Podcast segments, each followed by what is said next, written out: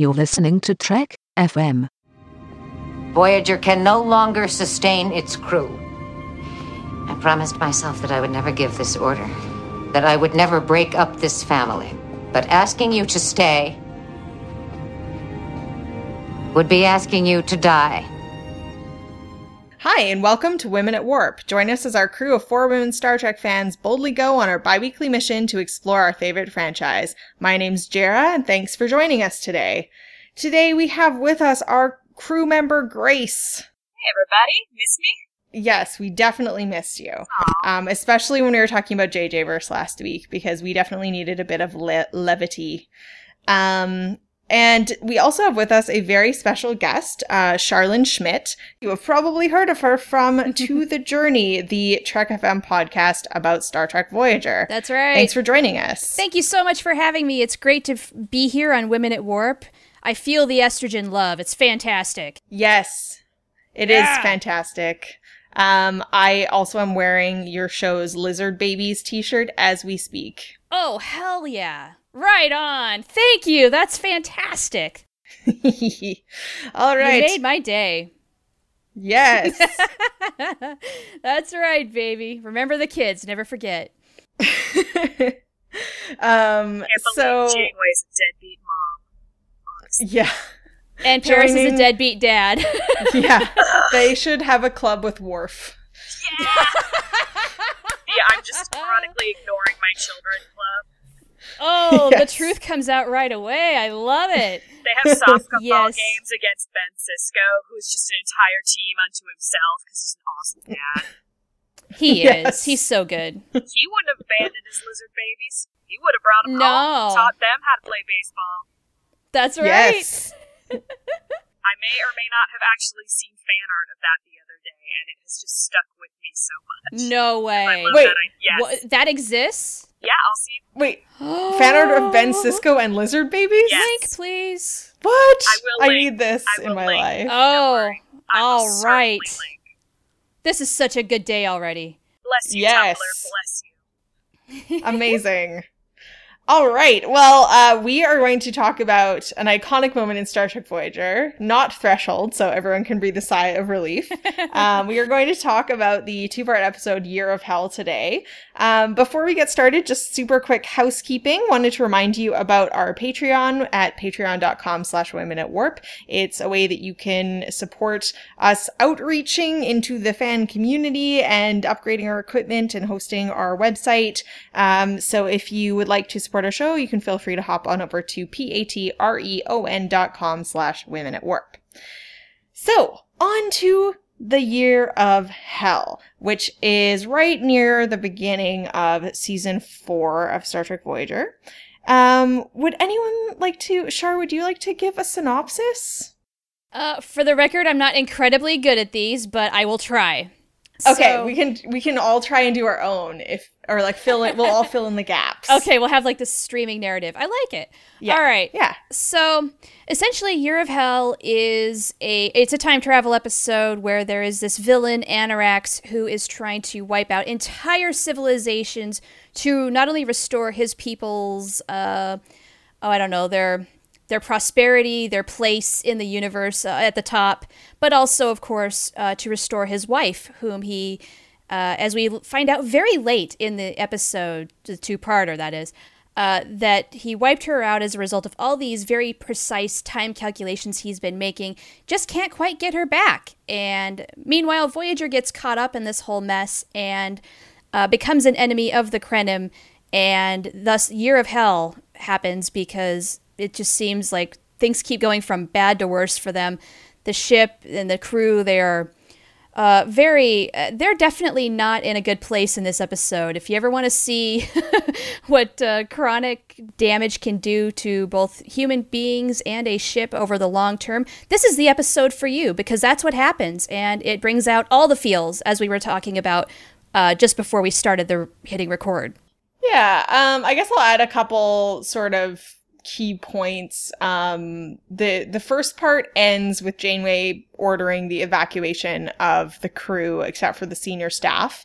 Um, she spends a lot of the first part um, determined not to break up the crew, but then decides that you know to order you to stay would be ordering you to die, and so that she orders them to abandon ship and to take their escape pods home. And uh, along the way, Chakotay and Paris also get abducted by the Krenim, so there's a bit of a, a B plot there, particularly in the second part. And then at the uh, we'll talk about the ending a little bit later because that's uh, definitely I think one of the areas that divides fans of this uh, Star Trek fans most about this episode. All right, very close to the beginning of this episode, uh, the crew unveils the new astrometrics lab, which obviously becomes a fairly significant set. What did you guys think of the set and its function in the story? Well, it was kind of funny because after years and years of watching Apple reveal keynotes and all that, I almost felt like Harry and Seven might as well have been Steve Jobs and Tim Cook prevent- or pre- presenting the newest uh, uh, element that's going to be important on Voyager because that's what it felt like well, to Harry's me. already wearing the turtleneck. Right? So they're halfway there, and I was just waiting for, and then one more thing and it didn't happen and i was kind of disappointed i mean i'm kind of jaded by my 21st century experience now didn't have that back when this aired in 1997 8 i forget now but uh, this time around i just thought man it looks it feels like an apple reveal it totally did what did you guys think now i'm not going to be able to unsee it next time i watch it sorry the and another thing kind of comes from the doctor in that scene where he's just like wants to give the world's oh, longest you're right. speech. Oh, that's and perfect. it's kind of adorable. Yeah. The doctor realized he's not in this episode enough. That- he he's, he got to look at the script and was like, mm, "Time to improv." Yeah, he needed to get his quotient of lines per episode. Yeah. One of the things I actually really like about this episode is that it feels like every single character gets a good scene. Um, there's a part where like B'Elanna and Harry are stuck in a turbo lift doing trivia with each other. Yeah. She keeps going. Next question. This one's stupid, yeah. which I've definitely done before. yeah, and Kim Me is like too. obviously a trivia genius because he's has to be perfect at everything. And that is the only time you'll hear the words Harry and genius in the same sentence. Probably, yeah. he's a savant of trivia and nothing else. That's all he's got. He puts the idiot in idiot savant. Yeah. Although, you know what? Give the guy a little bit of credit. He did help design the astrometrics lab, which, I'm sorry, for an ensign, that's pretty darn good. It's true. He just has these weird moments of greatness. Right. If only he could do that with women.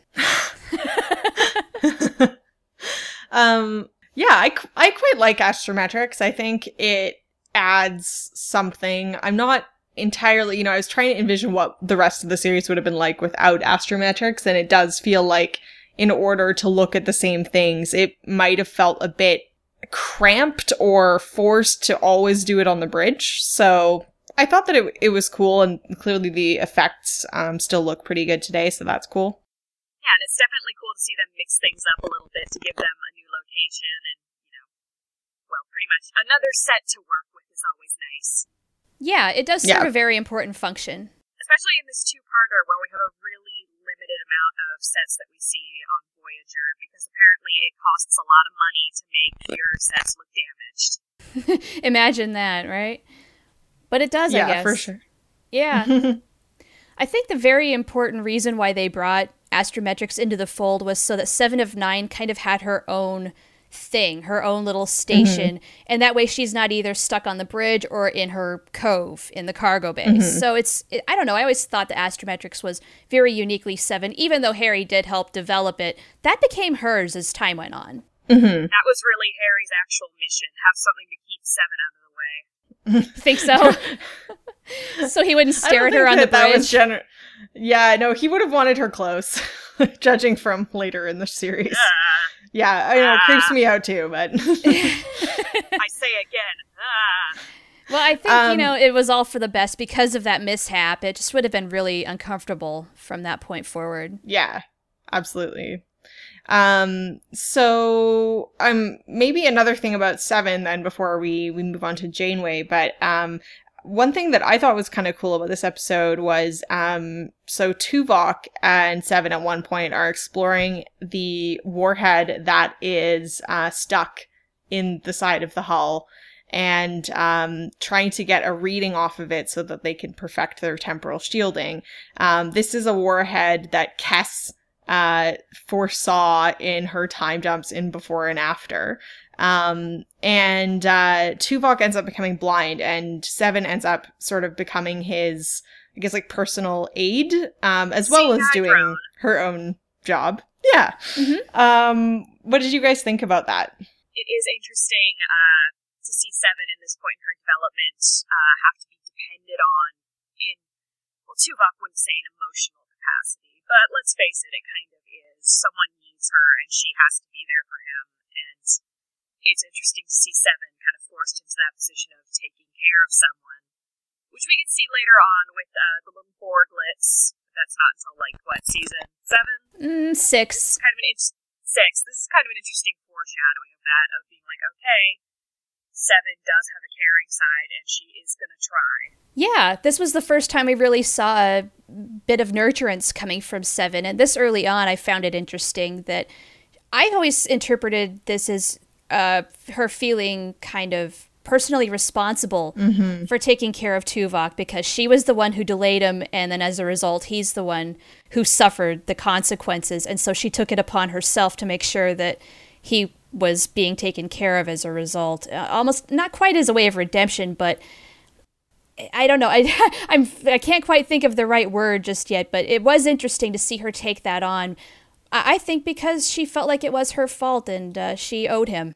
Yeah, I think that's true. Um, I also really liked about it though. There's a couple of points where Tuvok is sort of giving Seven advice as they spend time together, and I thought it was nice to see that relationship. And it would have been cool to see it more because uh, you know we get to see Seven interact with basically everyone else on the crew, and basically everyone other than Tuvok is trying to get her to be more emotional and more quote unquote human.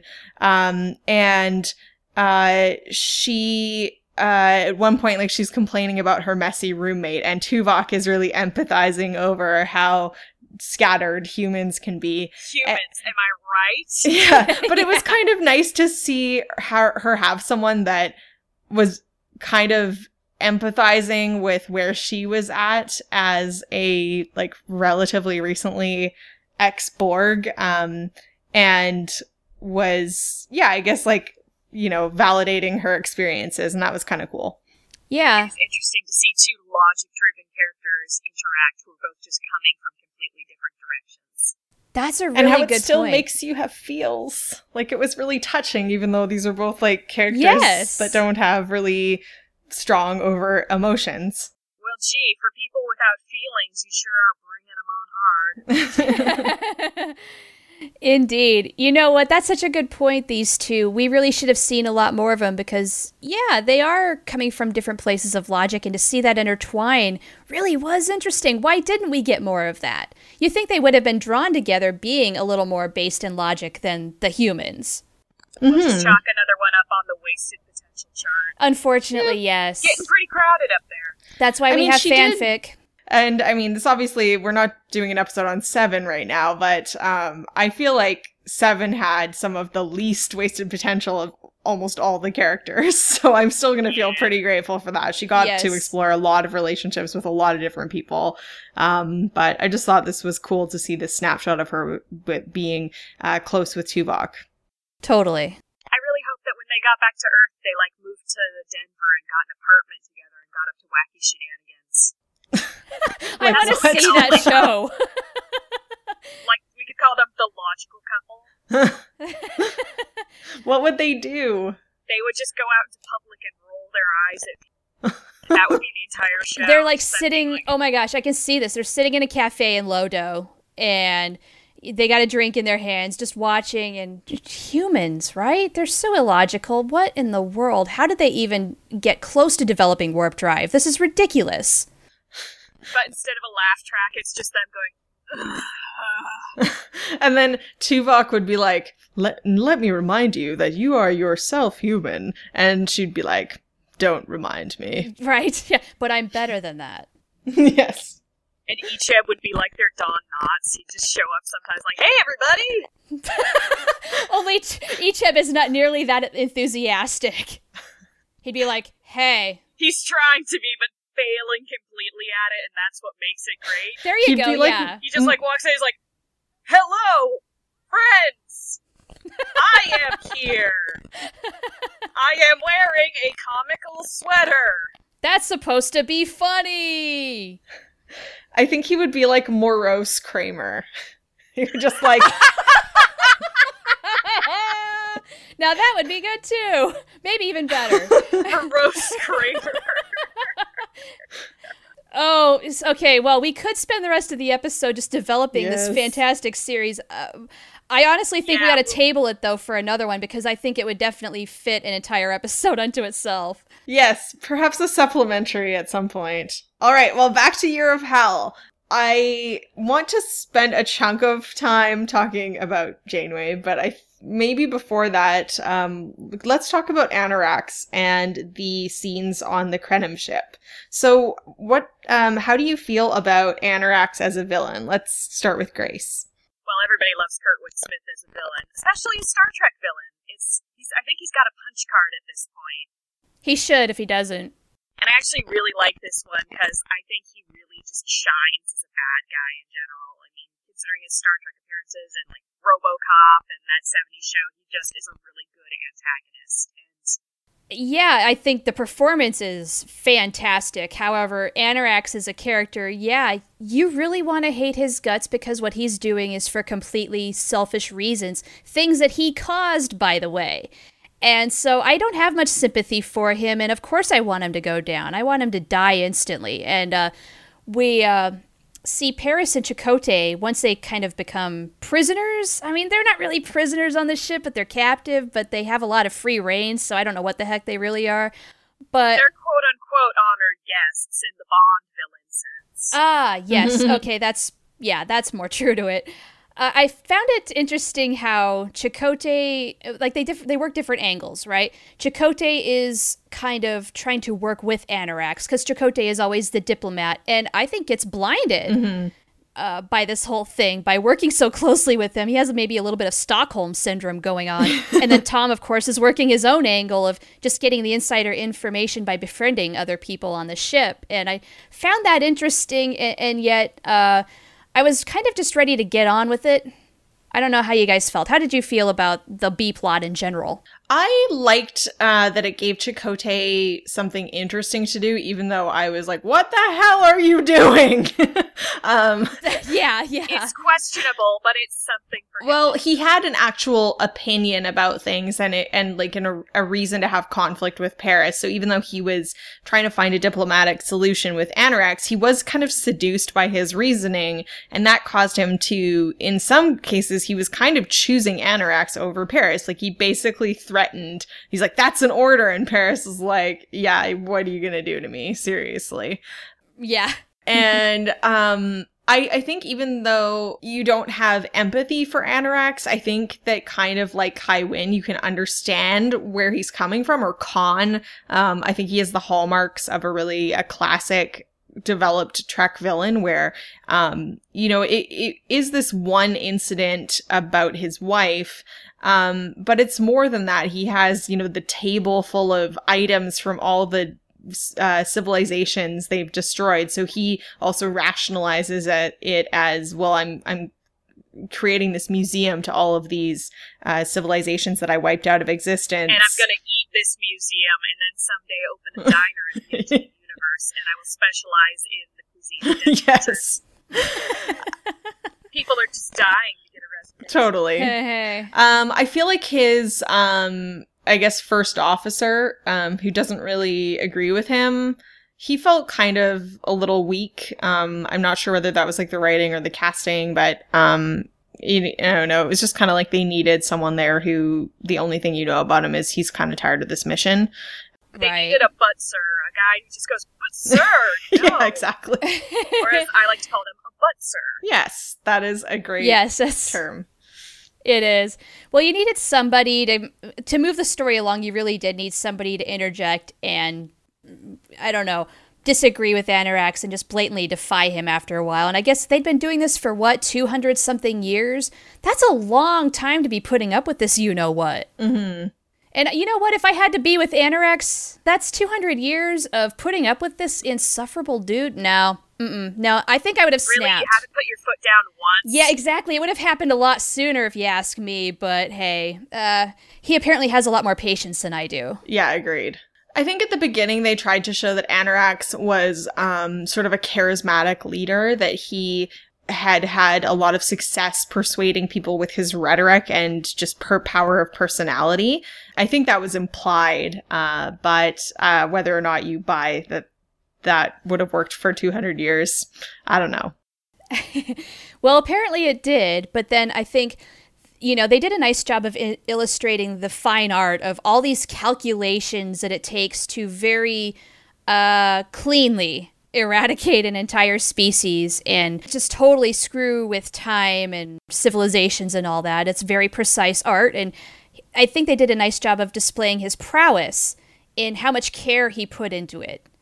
And um, I think in that way, maybe somebody would see that as like, okay, you're, you're trying to do this in the best way you possibly can. You're not doing it uh, in, in a completely foolish way. You're not just going to go out there and make it happen. You're going to take your time and really determine all the variables that are at work here as much as you can because he learned, obviously, that he wasn't so great at it to start.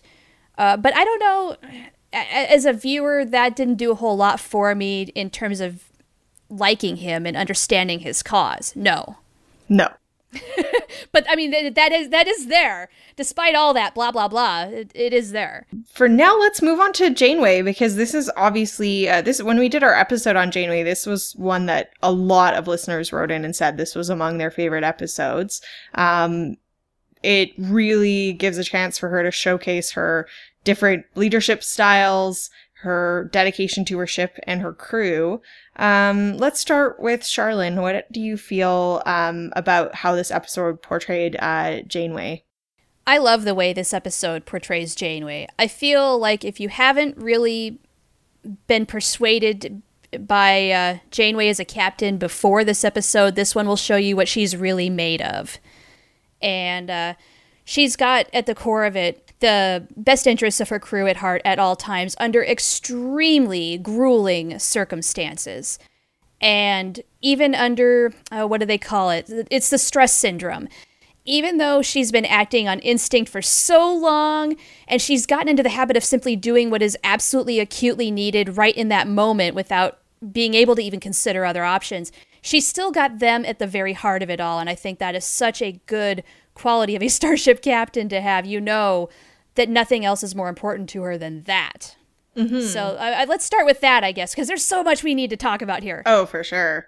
Um, I totally agree with you. I love this episode, and um, there's so many times where Janeway really puts herself on the line, um, puts uh, her crew's needs before her own.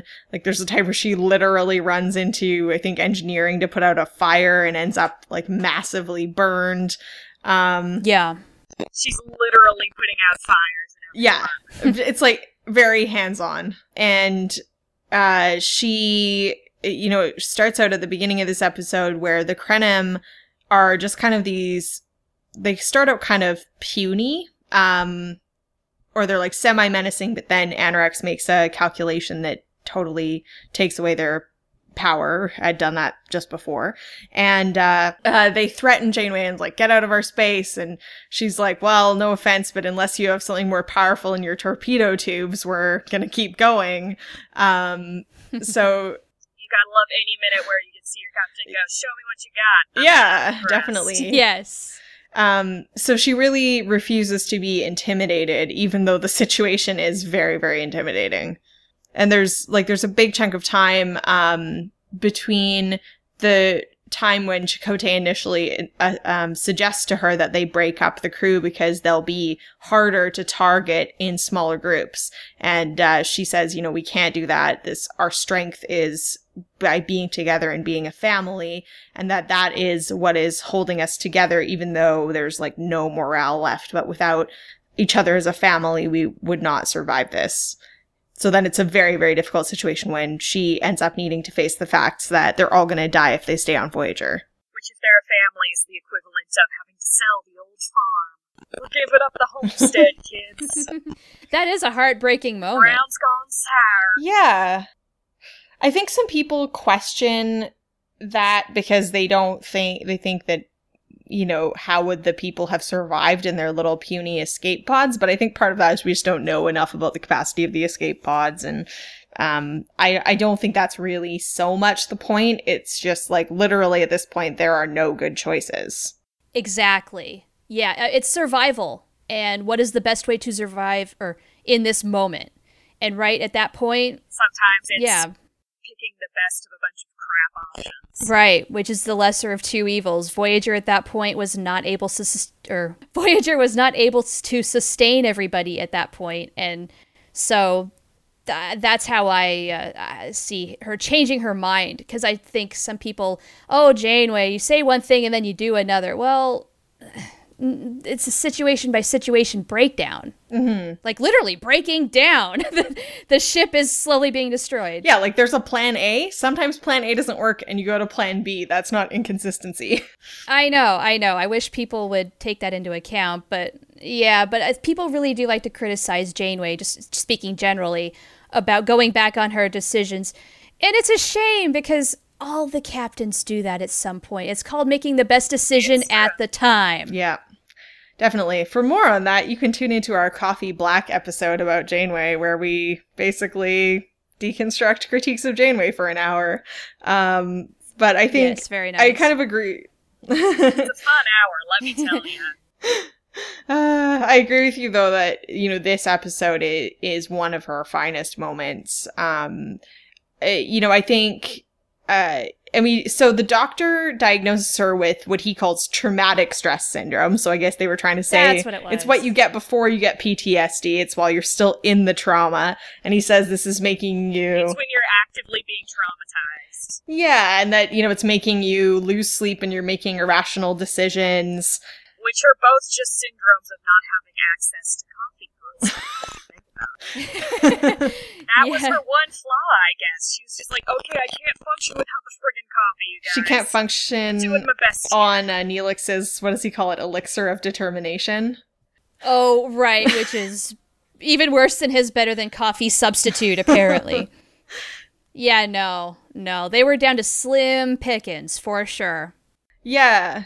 Uh, so there's really this, um, I guess almost brinkmanship between Janeway and the Doctor in these scenes, and actually throughout the episode, because he starts out pretty strenuously objecting to her decisions not to rest, and uh, she uh, refuses to take days to rest after she seriously burns her lungs. And she's just like, just give me an injection, I'll be fine. Um, by this point, where he's saying she has traumatic stress syndrome, he tries to relieve her of command, and she refuses and basically threatens to delete his program or something. Um, which is definitely, I would say, one of the tensest interpersonal moments we get in this episode. Um, but um, she basically threatens to kill him. Yeah, which is yeah. like it does kind of prove to kill their doctor. his point, but then also her point is proven like that the sh- the ship cannot go on without her. Um, and uh, so she obviously defies him and continues to command. Right. They're both coming from really good places. They mean well. I mean, the doctor mm-hmm. is pointing out, hey, look, the longer this has gone on, the more irrational your decisions have become, which makes perfect total sense. I mean, mm-hmm. I've never been through a traumatic incident myself, so I've never experienced this firsthand, but I can just imagine being in constant fight or flight mode uh, how that can screw with the body. Mm-hmm. Uh, on top of everything else, the sleep deprivation that had to have come with it, the lack of food, you name it. And uh, yeah, so the doctor's coming from a very good place and making her step back just enough to help her see a little more of the picture because she's so uh, in such survival mode that she can't. Mm-hmm. And she just needs to keep things running bottom line, and that is more than enough right now. Yeah, and she's also operating from a place of, I guess, determination in terms of she she feels like if they decide to stop if they stop taking a stand, if they just keep hiding and um, cowering, that um, you know it's kind of it's letting Annorax win, and things will just continue to get worse, and their position will only keep weakening. So she's determined that we're going to go rally allies to fight Annorax. Um, we'll give them all our temporal shielding, and then we'll go kick ass. Um, so Right. sh- it is kind of strategic, even though the people question, you know, should we take more time and um, heal ourselves and try to heal the ship? yeah, there's just not time for that at that point. And uh, I have to agree with her. I mean, make something happen. She's so determined. I love it. She w- refuses to let him win. It doesn't matter how bad bad has gotten. The only thing worse for her is either giving in or dying. Mm-hmm. Again, picking the choice piece of crap from a pile of crap. exactly. yes. You have got to love though the scenes about the watch in this episode. Um, Yes. I'm so Ah. glad you brought this up. All the feels. So many feels. It's, yeah. I mean, watching Janeway reject the watch is so heartbreaking. This beautiful gift and her just being like, I can't accept this wonderful, heartfelt gift, and you know I can't. I know. It's so heart wrenching. I feel so bad for Chakotay. He's coming from such a good place, and, and Janeway knows how much, like, how well he means. And she really, uh, you can tell she really appreciates it. Just, wow, that's amazing. Thank you. Wow. But I when it comes to survival, this could this could be the pair of boots, this could be a meal, whatever she says. She's absolutely right as well. In tough times, ugh, ah, I get emotional just thinking about this scene. Yep. yeah, I mean, I don't totally get how that works because she's saying like we can't waste energy, and it would imply like to me thinking about it like wasn't the energy already wasted, but I don't want to get too nitpicky on that point. Um, I definitely I like it's a super powerful moment. And she I mean she does say like I appreciate the gesture. Um but she's like she's pretty uh you can tell like she's forcing herself almost like not to be too emotional at this point. She's just like she's she's Yeah. pretty like kind of cold. Um i'm not saying that in a bad way. Um but just like i have to be detached about the situation and put people's life and death needs first Yeah, oh, you are so absolutely right. Yeah, she cannot be partial whatsoever. Yeah. And I think it does come off as cold, but she is doing what's necessary. Yeah, absolutely. And by the time um, they find the watch in Chakotay's quarters where she's with Neelix, it's like, mm, this is, you know, by this point, the most important thing is actually keeping ourselves from giving up. It's, it's keeping our spirits up. And when Neelix Yes. says it's very handsome, just, it's so cute how he delivers that line. yeah. It's it's so sweet. It's a very poignant moment, and of course, with it being a watch and it this being a time episode, you gotta enjoy the metaphor. Yeah, well, and Chakotay says it's you know the watch of a replica of a watch of a captain who got his crew home, um, old timey ship captain, I guess. Um, so it's nice. Um, so let's talk a little bit about the ending of this episode. Um, so basically, uh, Janeway has decided we're going to make a final push. We're going to bring our, our allies, um, to the time ship. Um, everyone else is going to go on the other ships that actually have a better chance of survival, and I'm going to stay on Voyager by myself. Um, and then as the battle progresses, uh, they get Chakotay and Paris off the Krenim ship, but, uh, you know, their allies are being hit pretty hard. Um, they do, with the help of Paris and the mutineers on board, um, they're able to get a bit more of a hit in at the Krenim. Um, but the episode ends. Really don't see enough mutineers in deep space, do ya? no, that uh, uh, she ends up. Uh, the end of the episode is Janeway basically rams the time ship with Voyager, and everything resets. So, how did you feel about the ep- the ending, Grace? To God, it felt like a cop out to me. Like after all of this stuff we had seen the characters go through, and this, uh, some of the incredible bonding we saw happening, and the development, and just all the harshness they were put through, just having it all reset felt kind of cheap to me. What do you think, Charlynn?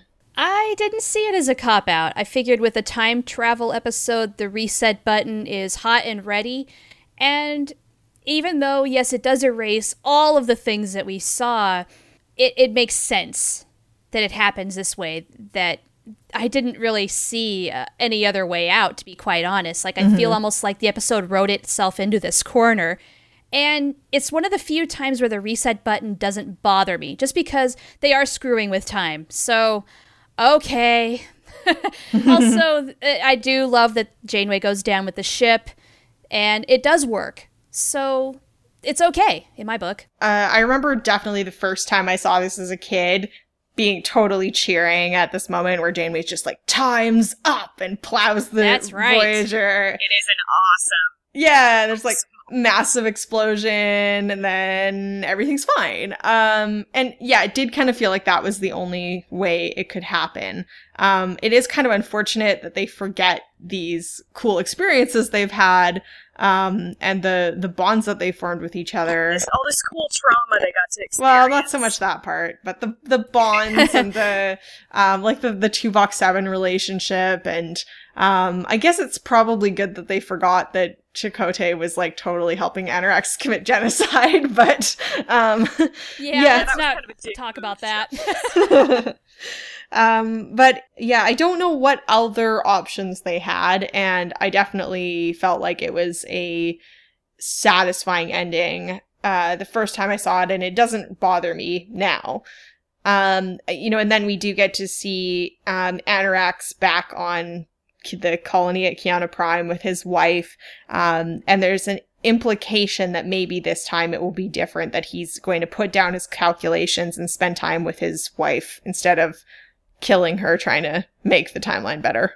we can only hope for that, right? I mean, this really is the best, happiest ending possible. One thing that we have not mentioned yet that we've got to mention is Janeway's hug with Tuvok. Yes. Yeah, I, I want to know from you guys when she pulls him even closer into that hug. I feel like Janeway really knows what's coming. I think she knows this is it. I'm sacrificing myself for the ship. Now, they write it as if that, like, okay, uh, now I know what I have to do here after the battle doesn't go so well, but I feel like she knows this is it. This is endgame. We're doing it. And this was her goodbye to him. It's it's such an emotional thing too, because poor blind Tuvok, and it- that just so much into that hug. Uh, but what did you think? Did you think that's how that was playing out? Definitely. I think that Okay. there's actually pretty early on a point where you see her just kind of committing to, okay, well, this is what's happening, and this is, I'm going to have to make a final choice at some point, and it's, it's not going to come ideally, and I've got to make peace with that. Right. And I think just the shot of her taking a seat on the otherwise empty bridge only emphasizes it. It's her and Voyager now. They're together. The two main bad bitches. That's right. Yeah. Yeah, and there is a really nice um part, you know, where she's she's talking to Tuvok, I'm pretty sure, about um about her attachment to Voyager and how um she feels she owes Voyager something. Um not Yes. that it's not it's more than just a collection of hull plates and whatever else she says. Yes, yes. I'm so glad you brought this up. Yeah. Yeah, because Janeway's always had a little bit of a dialogue with Voyager, even from the very beginning, but it really shines through in this episode. And she believes in Voyager. She knows it inside and out, and she knows what it's capable of. And she knows how much it has sacrificed itself to keep her crew alive. So, yeah, she feels like she owes Voyager. Definitely. It's as much of a member of the crew as anybody else. Yeah, we see her talking to it too at other points in this episode. There's a part where she goes like, "I feel like you're testing me, Voyager." Um, yes, yes. And it, yeah, it kind of harkens back to uh, the way that Kirk had his relationship with the Enterprise, and that he um, he did really see it as um, like he was in love with his ship. Um, and I think that that is really nice to see that relationship between Janeway and Voyager. Totally. Oh yeah, and I was gonna say, yeah, we have the um we posted a piece of fan art on our Facebook that has this the moment before she sits down in the chair and she's like she's wearing the pocket watch and looking at Chakotay's empty chair and she's just like, okay, we gotta do this. Um that moment in the episode is I think by that point she knows she's not coming out of this um, you know, with all of her friends and her ship intact. Um obviously You know she.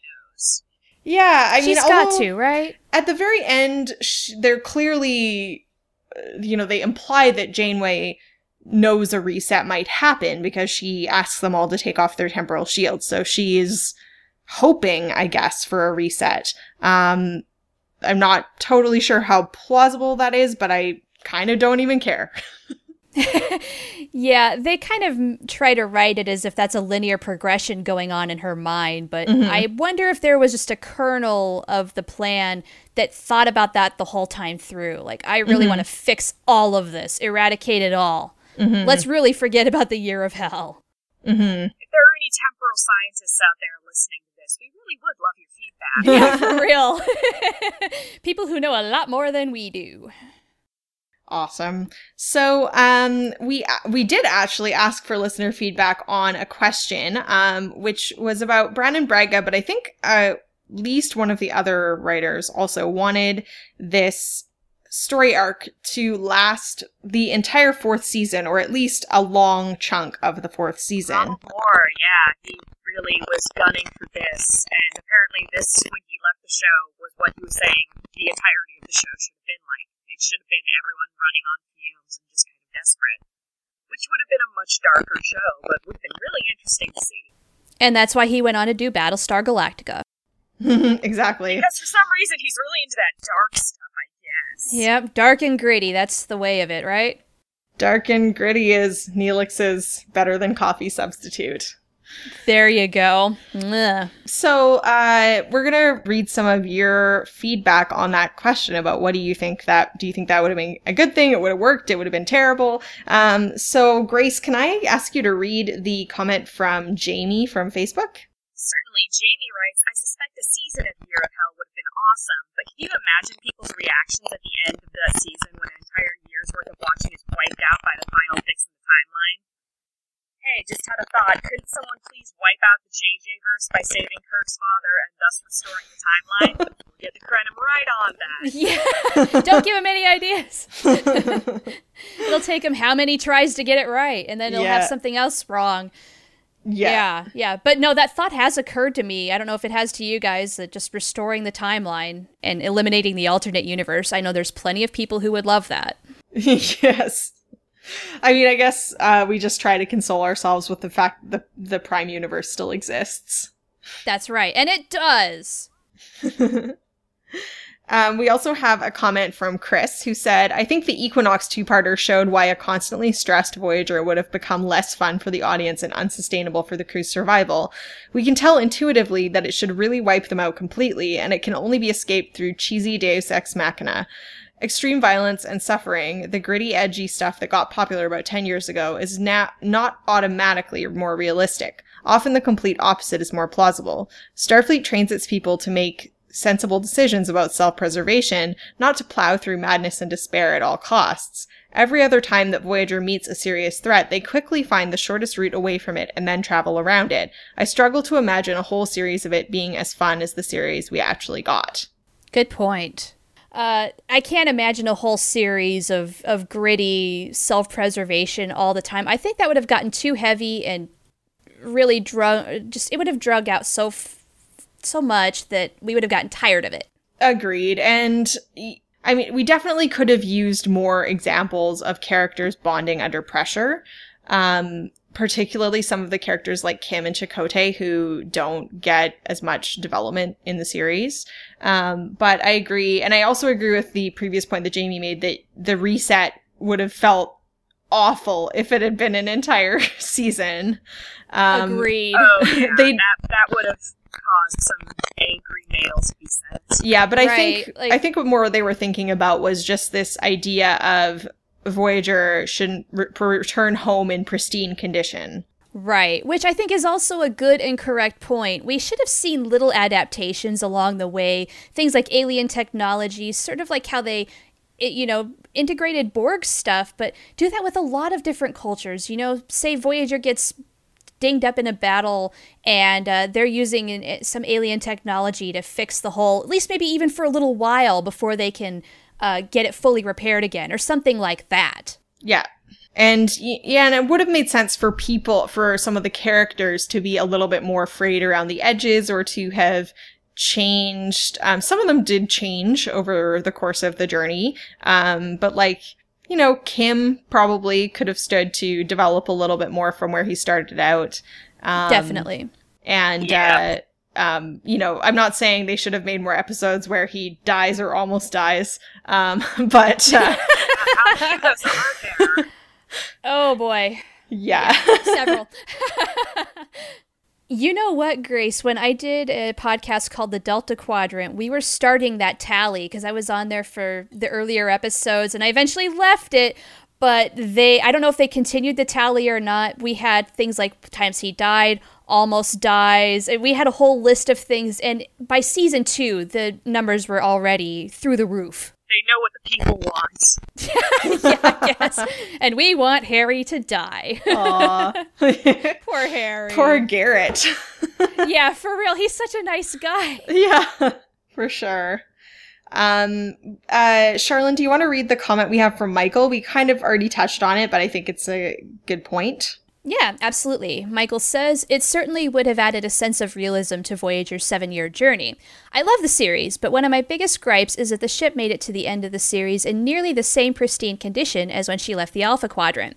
Battlestar Galactica had the right idea in how to show a ship that was continuously battered and under fire in nearly every episode and didn't have the resources to repair anything. The Voyager crew was able to build new shuttles, keep the lights on, and repair the ship, but place the crew on replicator rations. It didn't make sense to me. Yeah, I think that's a fair point, although I definitely would not have wanted to see them under fire in nearly every episode. I think that would have gotten kind of boring um, with Voyager. Um, and Yeah. in the Star Trek universe, we still needed to have that core of them as explorers. So being Yes. so survival focused um, for the last four seasons of the show might have interfered with the ability to still, you know, have that optimism and the uh, exploratory spirit. Yeah. A couple things I thought of while reading that comment. One was that they started off with things like the replicator ration, Zeroponics Bay, things that showed us that they were conscious of having to survive long term on this vessel. And in the later seasons, they really seemed to either be selective about it or dropped it altogether. You know, you don't hear about replicator rations toward the end of the series at all. In season seven, there's not one mention of it. And so I feel like they did drop the ball on things like that, where they could have had uh, like a reminder of the struggle without it being in our face quite as much as constant fire. Yeah, for sure. But also, this is Star Trek, and Star Trek, at least in part, is a message of hope. And so, if you were to completely go dark and gritty and wartime firing on ships constantly, I'm sorry, but that's really missing a big component of Star Trek. Yeah. Star Trek, not MASH. Right. Yes, exactly. So if you want the violence, y- yeah, watch Battlestar Galactica. If you want that sort of thing, that's what that show is for, but that's that show. Yeah, absolutely. I mean, I really enjoyed this two parter, and I think, you know, they could have maybe made it a longer arc, but longer than two parts, they couldn't have gone with the reset at the end. Um, they would have had to have at least a partial restoration of Voyager, and they definitely couldn't have lost the number of crew that they did and still been able to carry on successfully for four more years. Totally.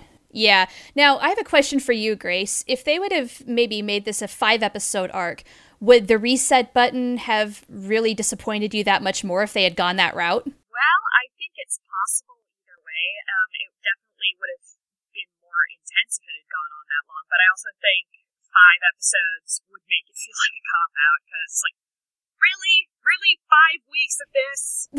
I invested Yeah. five weeks in getting emotionally invested in this, and now I get the reset button. Yeah, I think That honestly. wouldn't have gone too well. Yeah, I think it actually, for that reason, works really good as a two parter. Yeah, yeah, I also think, um, like you said, Shar, the point about the parts with Chakotay and Paris on the Krenim ship, that would have had to be longer because you couldn't deal with the tension and destruction on Voyager the entire time. So you would have had to also balance out Right. extending that with extending those scenes on the Krenim ship. And if you can't empathize with Annorax remotely, that could have been a problem. Right, and I think that would have dragged it down a lot too, working that angle or that side of things a lot slower and a lot more detailed. uh, yeah, that might have not worked for a lot of people. Yeah, I'm not sure what else they could have done to to draw out that storyline uh, without it feeling either too intense and dark, or the fact that, or just like too dragged out with the the scenes on the Krenim ship, or scenes about them actually meeting with their new allies and things like that. Right. Yeah, agreed. I like it as it is.